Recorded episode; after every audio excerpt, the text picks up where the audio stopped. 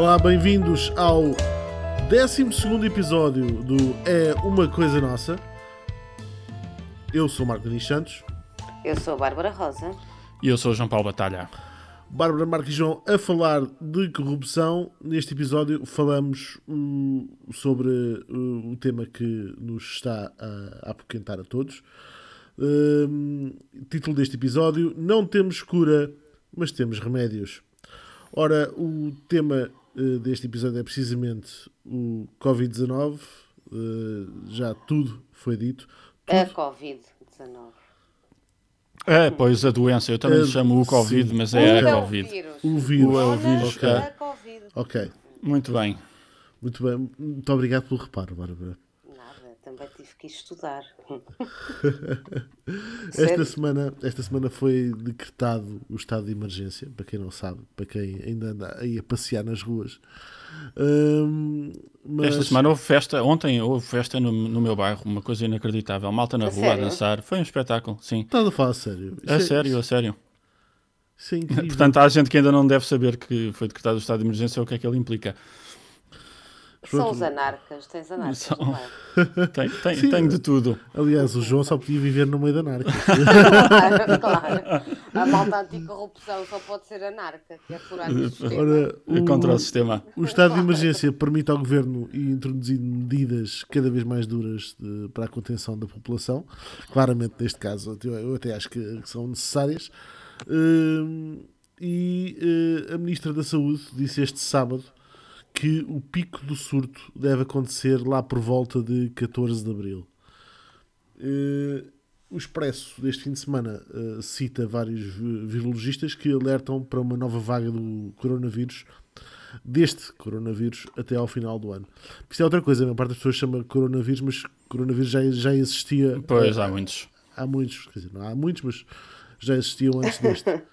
Uh, segundo os cientistas ouvidos pelo, pelo Expresso, as medidas de contenção servem para diminuir a pressão sobre os serviços de saúde, mas se entretanto não surgir uma cura ou uma vacina, uh, isto só passará quando a maioria da população tiver sido infectada e se tiver uh, ganho aquilo que podemos chamar a imunidade de grupo, ou que os cientistas chamam de imunidade de grupo, que implica que podemos ter uma nova vaga do vírus já no próximo inverno. E isto é hum, caso esta imunidade de grupo de facto funcione, porque eu também já ouvi alguns cientistas eh, dizer que com este vírus em particular, com este vírus em particular, a imunidade de grupo não funciona. Pois, só pode não funcionar. Uh, lá está. É tudo novo, é portanto é tudo estamos novo. todos um bocado no improviso, incluindo os especialistas.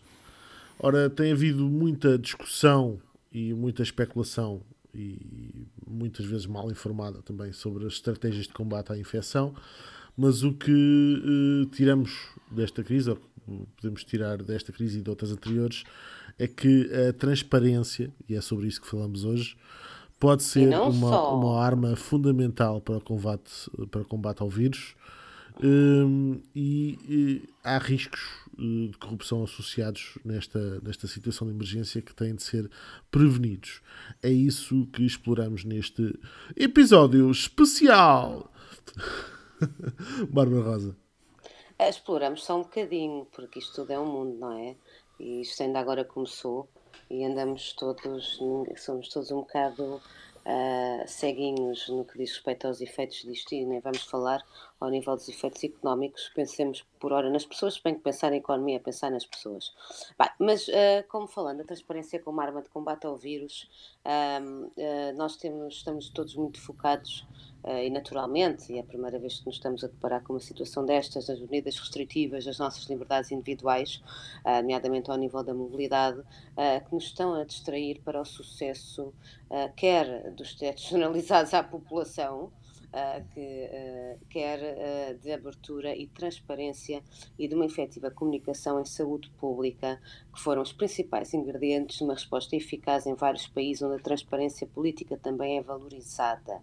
Ou seja, um, a par, há aqui três, naturalmente, há aqui três, três armas fundamentais, temos que aprender, nós, nós, já, nós nós temos uma vantagem, a única vantagem que temos em relação aos países onde, onde isto começou é a vantagem de, de vermos o exemplo dos outros, não é? Nós levamos pelo menos um mês ou mais relativamente Exatamente. à experiência que. Mas, pelos vistos, não temos nem nós, nem Itália, nem Espanha, nem os demais, não temos sido uh, inteligentes a, a, olhar, a, a ver nas costas dos vizinhos o que é que uh, acontece às nossas e, e, e, parece que ao nível da, da, da, transparência continuamos nisso. Aliás, como eu estava a dizer, uh, podemos já aprender que as medidas naturalmente eh, coercivas, restritivas, como queiram chamar, nomeadamente ao nível que, da mobilidade e outras, uh, por outro lado, associado à generalização dos testes. Uh, eu sei que isto não tem nada a ver com transparência, mas essa é outra arma de combate, que é a da identificação dos casos existentes. Não andamos, uh, os Estados Unidos supostamente não têm quase, não, é? não fazem testes Pois, ah, exatamente. Uh, e, e, quando nós sabemos que cerca de 60% a 70% das pessoas portadoras do vírus são assintomáticas. Uh, e por outro lado, também a questão da comunicação em saúde pública. Aliás, uh, eu espero que este, este episódio dê um cheirinho às pessoas para perceberem que esta necessidade de transparência, de acesso à informação pública e os riscos que, ela, que a falta uh, delas ou dela acarretam, nomeadamente ao nível da corrupção, não são uma coisa de tara de pseudo-ativistas anticorrupção e, e que é uma questão de, de, de, política pública inclusive, neste caso em concreto, de saúde pública. Sim, deixa-me uh, só acrescentar que eu acho isso especialmente importante porque nós vimos, uh, com até o medo todo que isto levantou, e é um medo natural de uma epidemia que nós não conhecemos, eh, a simpatia que muitas pessoas têm por soluções eh, autoritárias, eh, pela maneira, por exemplo, como a China conteve o vírus. E eu acho que este é um problema de fundo aqui, que é sabermos se estas medidas autoritárias serão necessariamente mais eficazes do que as medidas típicas de regimes democráticos. E eu acho que temos, começamos a ter dados que nos dizem que a transparência é eventualmente até mais importante do que a capacidade que uma ditadura tem de conter toda a gente ou de, ou de, ou de isolar pessoas.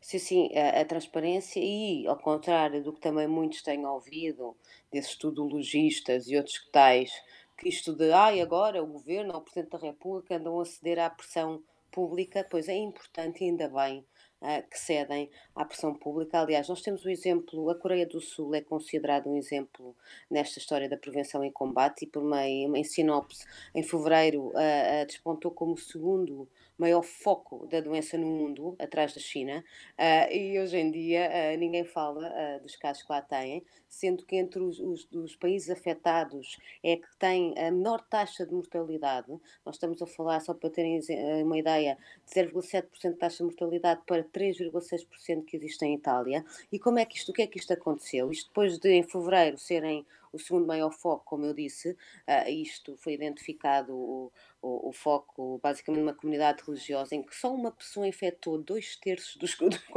foi, foi responsável por dois terços do contágio. Uma pessoa e, muito perante, sociável. Uh, exatamente, uh, ia dizer, uma pessoa uh, com sim, muitos sim. contactos. Não, não, curiosamente que isto era, foi numa comunidade religiosa em que, de uma grande proximidade, em que inclusive o culto pune os membros que não praticam e portanto isto foi identificado. Resumindo, tendo em conta que foi identificado e perante a inoperância do, do, do a suposta inoperância do governo, uh, houve uma indignação indignação social inclusive foi pedida a destituição do poder do, do, do, do, atual presidente e o certo é que isto levou o governo a uma revisão total da estratégia, uh, até porque eles já tinham algum know-how e já tinham repensado uh, muita coisa, nomeadamente ao nível da legalização de certas medidas que consideramos invasivas.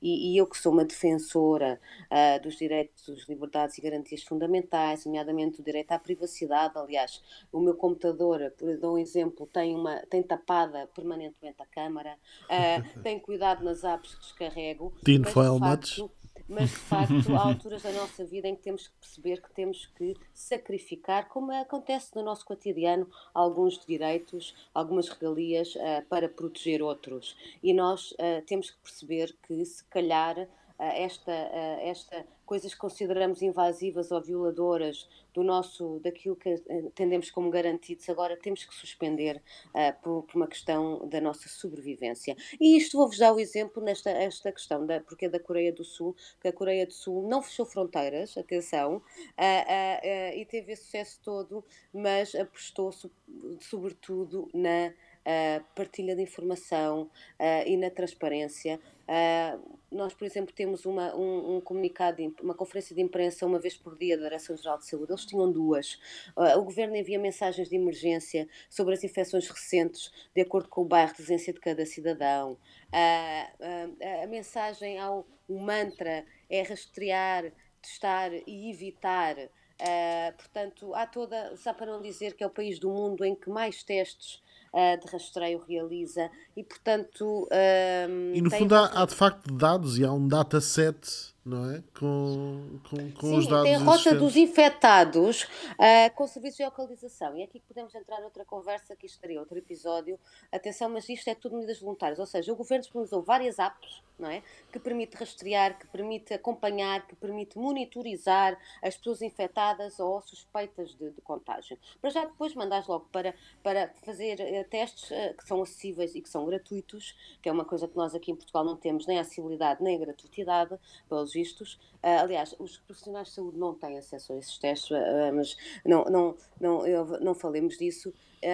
Mas eles precisaram de passar pela pela, pelo síndrome da, da, da, da síndrome respiratória aguda uh, e por outras, outras, outras pandemias locais, digamos assim, geograficamente falando, uh, para ter uh, mudado todo o mindset relativamente da própria população, porque estas apps que o governo disponibiliza não têm caráter obrigatório, ou seja, uma pessoa só adere se quiser. Agora, eu, se estiver infectado ou com sintomas, uma questão de, de civismo, não é, de responsabilidade pública, eu iria aderir e para me tagar, e depois aqui as pessoas podem se evitar, e portanto, isto para dizer uh, que uh, a questão do acesso à informação uh, e que tem que ser bilateral e nós também temos de estar disponíveis para.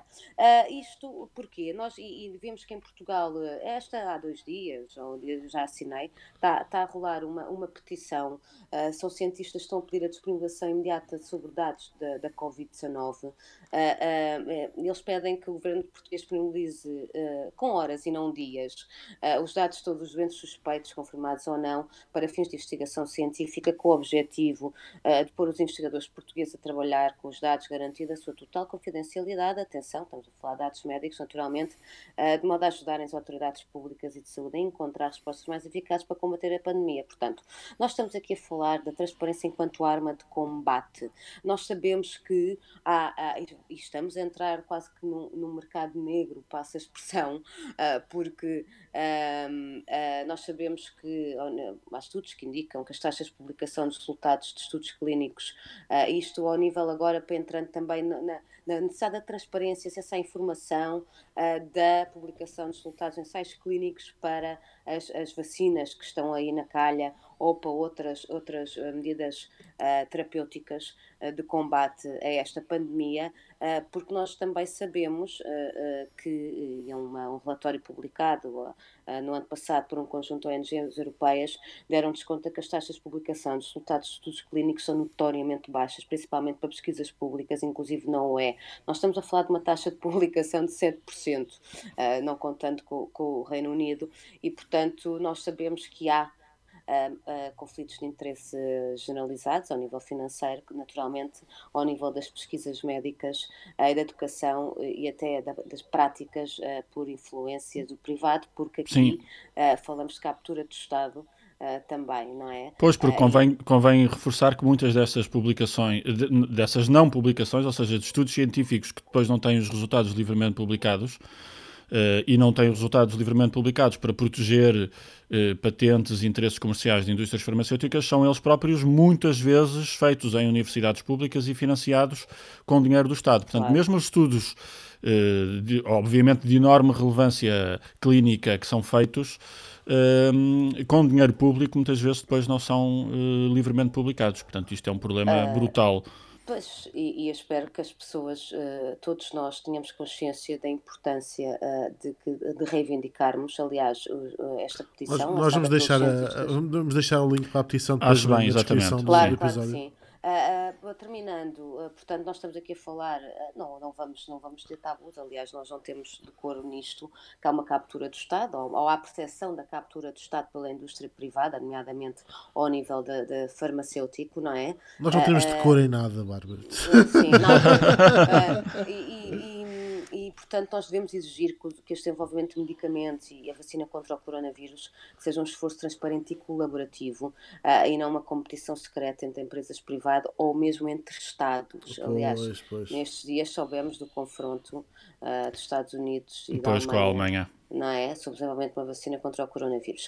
Uh, e podemos aqui também levar-nos para outras coisas de geopolítica, mas vamos poupando. Vamos só aqui uh, uh, terminar e relativamente a isto, porque é que é importante também esta transparência. As pessoas podem dizer, ah, quer lá saber, eles que façam, eles que façam lá o trabalho deles e bem, não é? Quer desenvolver a medicamentos e a vacina, mas nós convém que nós aprendemos, tiramos, aprendemos, ou houve quem aprendesse, com a gripe suína, que 2009 em 2010 uh, que acarretou milho, milhões de milhões uh, de, de compra de corrida ao Tamiflu, não sei se lembram. Sim, sim. Uhum. Que era o depois foram para o lixo. Para a epidemia. Não, e pior, depois de uma, houve uma, de uma análise científica dos dados de, com base em ensaios clínicos uh, de 4 anos, nós estamos aqui a falar de uma investigação de 4 anos, uh, foram, concluíram, um laboratório, um fabricante farmacêutico suíço, que uh, o Tamiflu não era melhor que o paracetamol no tratamento da gripe suína. Uh, portanto, é disto, é a nossa saúde em causa. Nós temos que, temos que exigir mais uh, uh, e melhor, até por uma questão, nós sabemos que a, a, transparência é uma questão de confiança. Nós precisamos de confiar naquilo que o governo e as autoridades nos dizem, porque nós não somos peritos e precisamos de orientações. E, e, passo a bola aqui para o João Paulo com, com, a notícia de ontem que soubemos e por falar nisto da, da da e, sem pôr em causa a necessidade de desburocratizar, a necessidade de respostas eficazes e eficientes, o que vai levar também não só à influência nas nossas vidas, do nosso cotidiano, mas também ao nível da realização da despesa. Vamos aqui falar de contratação pública, mas o certo é que uh, vai acontecer e, e, e ainda esta ontem soubemos que só uh, desta semana a Direção-Geral de Saúde e Benga uh, gastou 35 milhões de euros para adquirir material médico e certamente há de ser insuficiente para a real necessidade, uh, e só uma, uma, uma farmacêutica de Mortágua ficou com 28 milhões e meio não é? da fatura. Um, João Paulo. Pois, por isso, uh, lá está. Uh, obviamente que nós falamos aqui constantemente todas as semanas de problemas de corrupção e de riscos de corrupção. Sabemos que há áreas, nomeadamente a de contratação pública, onde esses riscos são constantes e dão constantemente uh, as neiras se juntarmos a esses riscos que são estruturais na maneira como se fazem contratos públicos com uma situação de emergência como a nossa, obviamente esses riscos multiplicam-se por mil. Eh, eh, também sabemos que o governo, isso era eh, inevitável e ninguém contesta, suspendeu as regras de contratação pública, portanto, todas as necessidades de concursos públicos, etc., exatamente para poder agilizar a resposta à crise, que não se compadece com demasiada burocracia. Um, mas de facto, na última semana, como a Bárbara disse, tivemos ajustes diretos de 35 milhões de euros, uh, só uma empresa ficou com 28,5%, uh, 28,5 milhões de euros, portanto, a parte substancial desse bolo. Isso não é em si Uh, nem suspeito, nem, nem sequer necessariamente condenável, mas diz-nos que o que acontece tipicamente em situações de emergência é, uh, de repente, choverem recursos uh, para uma área onde há uma enorme emergência em, em, em ter resultados. Nós temos ouvido relatos de falta de material, de equipamentos, de máscaras, de batas, etc., de equipamentos de proteção uh, dos próprios profissionais de saúde, portanto, isso tem que se resolver e tem que se resolver com urgência, uh, mas é fundamental Uh, que haja escrutínio sobre uh, essas compras. Felizmente, uma das regras que não foi suspensa é a regra de publicação dos contratos e, portanto, continuamos a poder ver no portal base se as coisas estão a ser bem geridas. E eu digo se, porque às vezes a lei obriga a publicar, mas as coisas não são publicadas. Portanto, é preciso que nós termos estes mecanismos de escrutínio a funcionar. Eh, porque nós temos riscos eh, na contratação de equipamentos, temos outras coisas que também já têm sido noticiadas, que são os riscos de especulação nos preços, quer destes materiais, quer até de bens de consumo para as pessoas que estão em casa e que precisam de ir às compras, também tem havido notícias disso, ah, claro. e portanto precisamos que haja canais de denúncia para as pessoas poderem reportar situações de, de, especulação em farmácias ou mesmo em supermercados e depois precisamos de reguladores que não estejam eles também em quarentena e que sejam capazes de atuar e ainda para mais agora o estado de emergência dá-nos eh, dá ao governo até eh, eh amplos poderes para reagir eh, para reagir em situações em, em que haja especulação de preços e, e abusos também aí.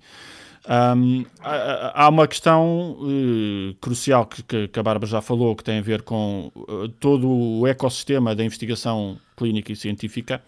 Uh, e isso, infelizmente, não é uma coisa que se consiga curar agora com a crise em cima de nós, mas, mas há estes problemas de conflitos de interesses no financiamento que, que significam que muitos financiadores querem a, a ciência uh, puxada, uh, puxando a brasa à sua sardinha, portanto tentam uh, até não só influenciar a agenda da investigação científica, muitas, mas muitas vezes também as conclusões, e isto é um reflexo de uma promiscuidade mais ou menos estrutural que existe entre setor público e setor privado, eh, no caso entre a indústria farmacêutica e as eh, entidades de investigação, que são muitas vezes uh, públicas sério? ou têm financiamento público. uh, e, portanto, todas estas coisas precisam de mecanismos de alerta. Uh, eu recordo que a crise começou na China, como todos sabemos, a pandemia começou na China, e antes dela ser assumida pelo Estado chinês, ah, a, a, ditadura chinesa eh, perseguiu um dos médicos, eh, o Li Wenlian, eh, que foi um dos primeiros a dar o alarme de que estava aqui uma nova pneumonia, um novo coronavírus desconhecido, mas altamente contagioso. O médico, aliás, acabou por morrer do, do vírus. Uh, mas sofreu primeiro as pressões e as represálias do próprio Estado chinês. Portanto, nós precisamos de uma coisa que falamos constantemente, que é de dar às pessoas que estão eh, no terreno a segurança para fazerem alertas, para darem um alarme, para serem ouvidos e para não serem perseguidos. Um, e depois há, há, outros riscos que estão nos manuais e que eu nem quero perder muito tempo com eles, que são uh, os riscos de suborno uh, no acesso a cuidados de saúde. Nós sabemos que alguns países, mesmo na Até Europa... Até máscaras, desculpa. Uh, por isso, exatamente. Um, uh, há um estudo de 2017 da Comissão Europeia que diz que 19% eh, dos cidadãos da União Europeia reportaram terem precisado de pagar subornos para terem acesso a consultas médicas, a cirurgias ou outros atos médicos. Eu suponho que em Portugal a, eh, a percentagem não é tão grande, estou a dizer suponho, mas também há dados Olha, de inquéritos, de experiências. Não, não, não. O, uh, o barómetro global da, da, da corrupção da, da, da, Transparency International, no que toca a Portugal, uh, não tem estes níveis de reporte de subornos, uh, nem na saúde. Portanto, as pessoas não, não, não reportam terem precisado pagar subornos. Agora, temos é uma instituição muito portuguesa que não inclui o suborno, mas que é a cunha, que é uma, uma versão low cost, digamos assim, do pequeno suborno. Mas, mas não esqueças, João, desculpa estar a interromper, mas não esqueças que em situações de crise a propensão para uh, subornar ou para aceitar o suborno é muito maior, não é? É muito maior em qualquer circunstância e em Portugal, mesmo que não tenhamos uh, subornos, quer dizer, eu acho que é impensável, embora, uh, enfim, não nos podemos surpreender, mas é impensável que ainda mais numa situação de, de, de emergência os médicos estejam a estender a mão à procura de subornos. Portanto, isto também não é para pormos em dúvida o trabalho dos profissionais de saúde de todo, Uh, mas, evidentemente, se quanto mais uh, pressionado estiver o sistema de saúde, quanto menos capacidade de resposta tiver, quanto mais uh, os médicos e os profissionais de saúde tiverem de fazer estas avaliações lancinantes de, de ver quem é que dão prioridade no acesso a cuidados de saúde, é natural que, nem digo necessariamente o suborno, mas a cunha Uh, uh, possa ser um fator enorme de destabilização uh, e de desigualdade entre os cidadãos. Fator C. O fator C, exatamente. Fator C, embora fator C de cunha, não fator C sim, de corrupção. Portanto, o, em vez do fator CO, o fator Q, se quiseres. fator Q. Nem quem diz João Paulo. Estás um anarca.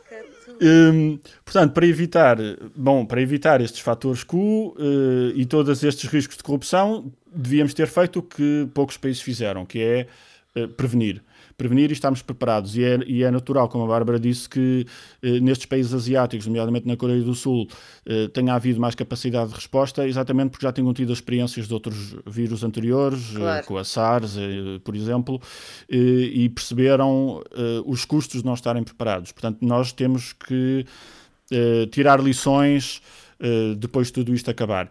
E eu acho que estas lições são fundamentais porque agora já se começa a especular sobre o mundo novo que vai surgir deste novo coronavírus.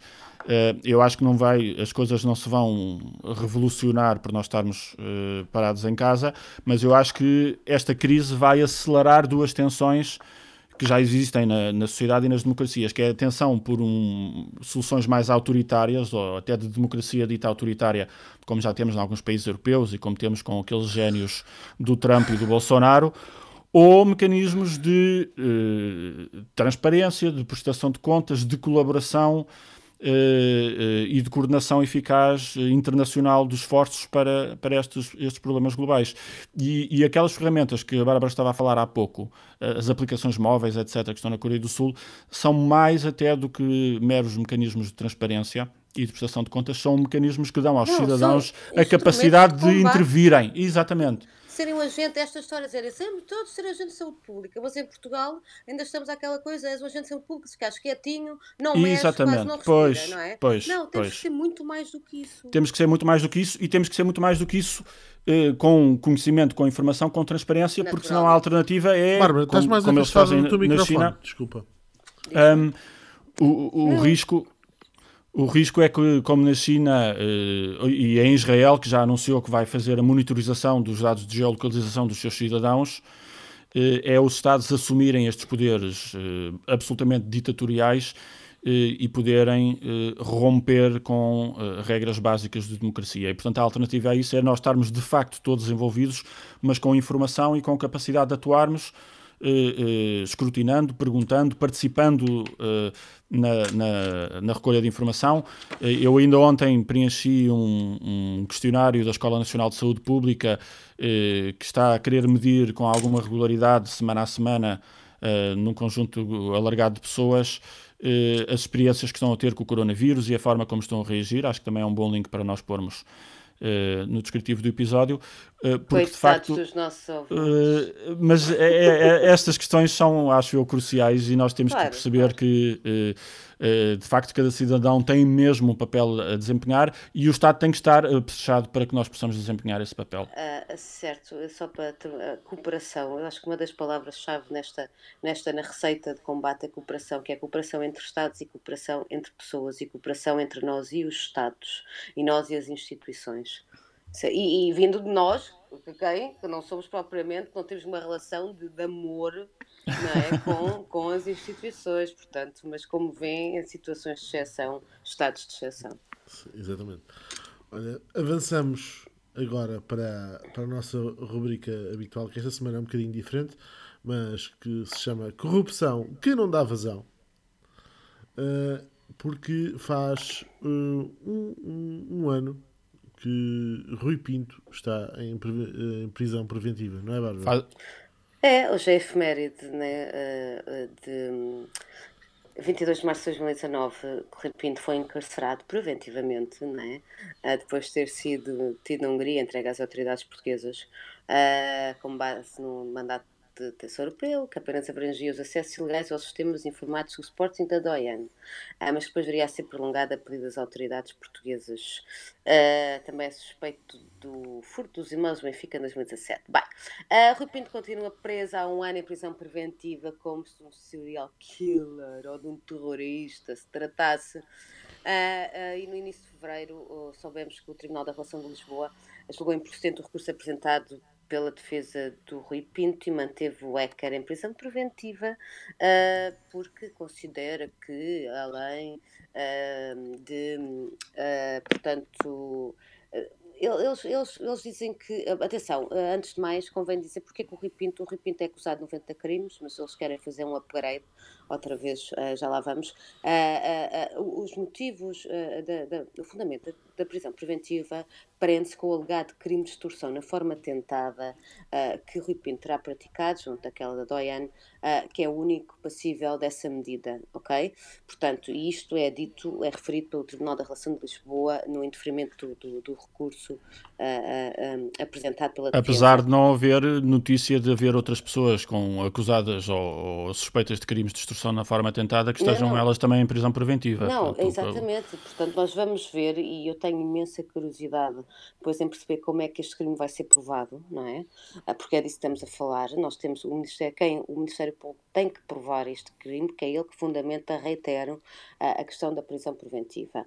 Ah, e a defesa, ah, entretanto, neste vai e vem, nesta, nesta vergonha que é que eu acho deste, deste zelo excessivo uh, que, a, que, as autoridades estão a ter ao Ministério Público, neste caso uh, com, com, o Rui Pinto, e, e, o, e, nesse mesmo mês de fevereiro a defesa do Rui Pinto apresentou uma queixa contra Portugal na União Europeia, alegando por violação do princípio da regra da especialidade, ou seja, que tra, traduzindo que proíbe que a pessoa extraditada seja julgada por um crime diferente daquele que deu origem ao pedido de extradição. Ou seja, o que está em causa é que supostamente a justiça portuguesa está a perseguir Rui Pinto por crimes que não constavam originalmente do mandato de detenção europeu, que foi esse mandato que, que, que fundamentou a, a vinda, a, portanto, a entrega do Rui Pinto às autoridades portuguesas, porque ele estava na Hungria e o crime terá sido praticado na Hungria, apesar dos supostas vítimas serem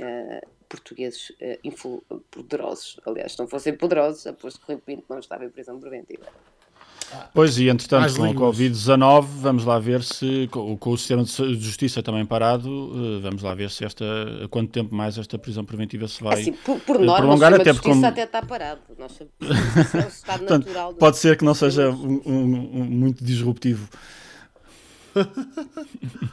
Mas olha, passamos então ao segundo tema da, da corrupção que não dá vazão. Esta é para ti, João Paulo. Sim. Eu cheguei, vi e vinci. Vinci, exatamente. É, é, a velha máxima romana de Veni, Vidi, Vinci. O José Luís Arnaud diz à malta quando atende uh, uh, Nós, uh, passou despercebido, mas o Governo manteve na última semana os seus esforços para viabilizar o aeroporto no Montijo que cada vez menos, menos gente quer, a não ser o Governo e a própria Vinci, mas esta semana o que me chamou a atenção foi um relatório do Tribunal de Contas eh, que revelou que a Autoridade Nacional de Aviação Civil, que é o regulador eh, desta área, permitiu à ANA, que é a empresa concessionária dos aeroportos detida pela Vinci, cobrar aos passageiros 157 milhões de euros em taxas ilegais eh, entre 2015 e 2017.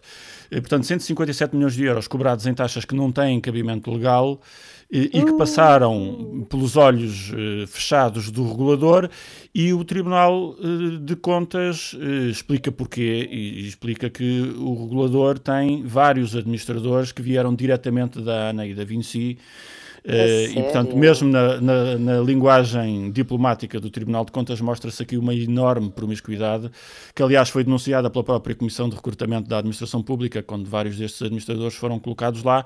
Mas temos uma coisa também inédita em Portugal, que é um regulador completamente capturado pelo seu regulado. A sério? Quem diria? A sério? Nós só damos ah. novidades.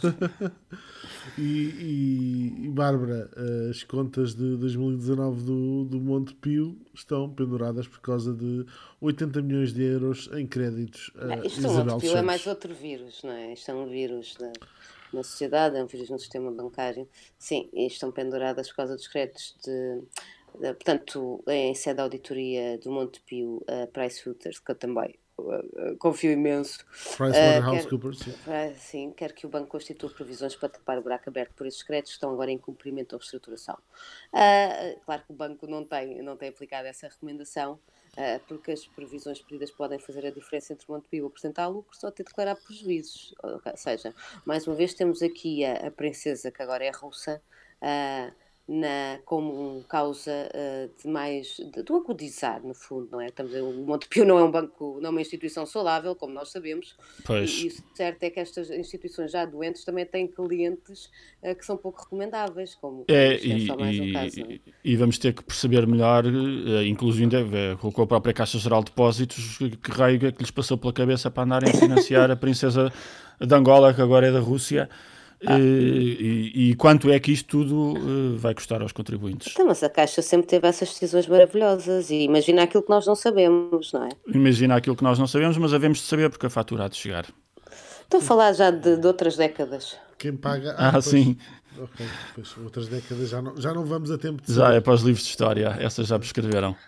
Olha, querem ver uma coisa? Olha, que musiquinha é esta? Ah? Ah? É a musiquinha que indica que Estamos a chegar ao fim deste episódio. Voltamos para a semana, já todos bem de saúde. Espero eu. Não, continuemos bem de saúde. eu estou um bocado entupido, estou um bocado entupido. Convém dizer aos nossos ouvintes que esta, nós não precisamos de, de, uma, de uma, declaração de estado de emergência para termos arranjado, e graças a ti, Marco, claro, eh, uma ferramenta tecnológica, porque é disso também que depois podemos falar um dia sobre esta, eh, estas mudanças que isto a mudança abrupta que isto vai causar no mundo, nas nossas formas de vida, inclusive ao nível dos instrumentos tecnológicos, mas nós já o tínhamos instituído para gravar uh, dentro de das nossas Porque somos uns escalões. Para já há muita, gente, escalões, há muita gente a descobrir que uh, dois terços das reuniões que têm no emprego são inúteis. Eu espero que isso seja uma lição para o futuro. Ora, eu sou Martins Santos. Eu sou Bárbara Rosa. E eu sou João Paulo Batalha. Este foi o É Uma Coisa Nossa, episódio 12. Nós voltamos para a semana.